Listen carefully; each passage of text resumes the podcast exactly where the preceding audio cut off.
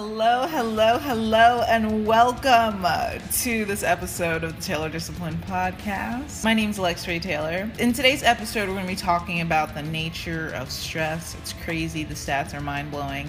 In 2014 alone, there was said to be about 77% of people um, to report physical symptoms due to stress, and around 75% to report psychological symptoms doing around stress. So, we're going to jump into that topic in today's podcast.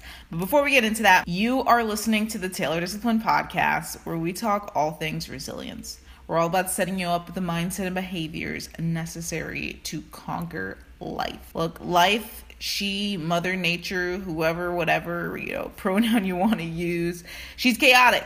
She's up and down one minute. Things are never going to always be on your terms. So, how do you cultivate your house, your vessel, um, what you've been presented with in a way that allows you to bounce back and really stand strong in the face of uh, all the chaos of living? Um, that's what we talk about on this podcast. So, make sure you're subscribed wherever you're listening. All right, stress, man. I've been really into this topic lately because the past two months I have been doing an experiment with uh, putting my phone on airplane mode for the majority of the day and then putting um, and then taking it off for like a very fixed couple hours.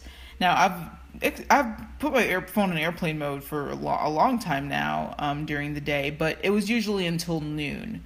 So I'd you know I'd wake up, my phone would be on, things like that, and then I would start working, put my phone on airplane mode and then turn it off at noon. But what I do now, I actually only have my phone on about three, four hours of the day. And what I noticed is it has produced a lot of energy and well being, feelings of well being in, in, in, my life. And it comes down to the reduction of contact and possibility. Now, a few podcasts back, I talked about uh, two research articles I came across on how um, simply having your phone on not no notifications or anything like that. Simply having it on and nearby produces cognitive load. And the reason why this does this is there's a term called potentiality, which means the potential of having somebody reach out to you and be able to reach out to you creates cognitive load. Now, when your phone's on airplane mode, you don't get any text messages, you're not getting any calls, so there's no potential. Stress. What is stress? What is the nature of stress? Stress is basically our physiological and psychological response to a potential threat in our environment, a threat to our possible survival. Physically, we our heart rate increases, our palms start to sweat, our blood pressure increases, our eyes may dilate. Psychologically, we begin ruminating and forecasting what something could possibly be or what the turn of events could possibly be. So we're not in the present moment. So, really, when you look at stress, it's two things it's either A, a fixation on the past, ruminating on the past, or B, a projection into the future. Now, that's harmful because it neglects where we currently are. We're in the past or the future, but it prevents us from being able to energize ourselves enough into the present time period to be able to create that future that we would like, that desirable future. Now, stress is habitual and that's hard for people to kind of understand. They think, oh, well, I mean, I don't want stress. Stress is not comfortable, doesn't feel good. Like, why would I make that into a habit?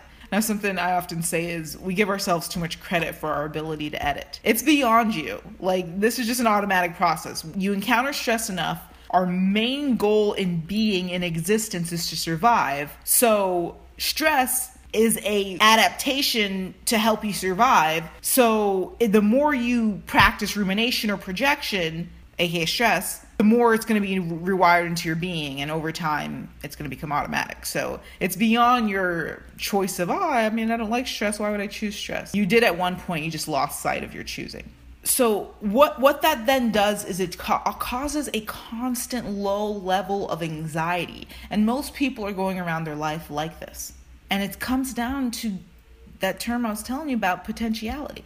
So when you turn off your phone or create rules around your contact with things, being other people, media, whatever, you get you put yourself back in, in the, the power position to protect your attention and thus reduce stress. It not too long ago was normal to not have contact, not know what's in the news until you went to the store and you picked up a newspaper from the newsstand or to not know your mother was in the hospital until someone pulled up into your driveway maybe or something like that you know? Like but now at a snap of an instance we can now like our moods like the information that we can have can shift immediately from a simple device. It you know i'm not trying to demonize cell phones and electronics and social media altogether but i'm just trying to waking you to the reality and remind you of how these things are actually affecting you on a subconscious level, right? Social media, you get on, you maybe get a message. Uh, the message is someone accusing you of something that didn't happen.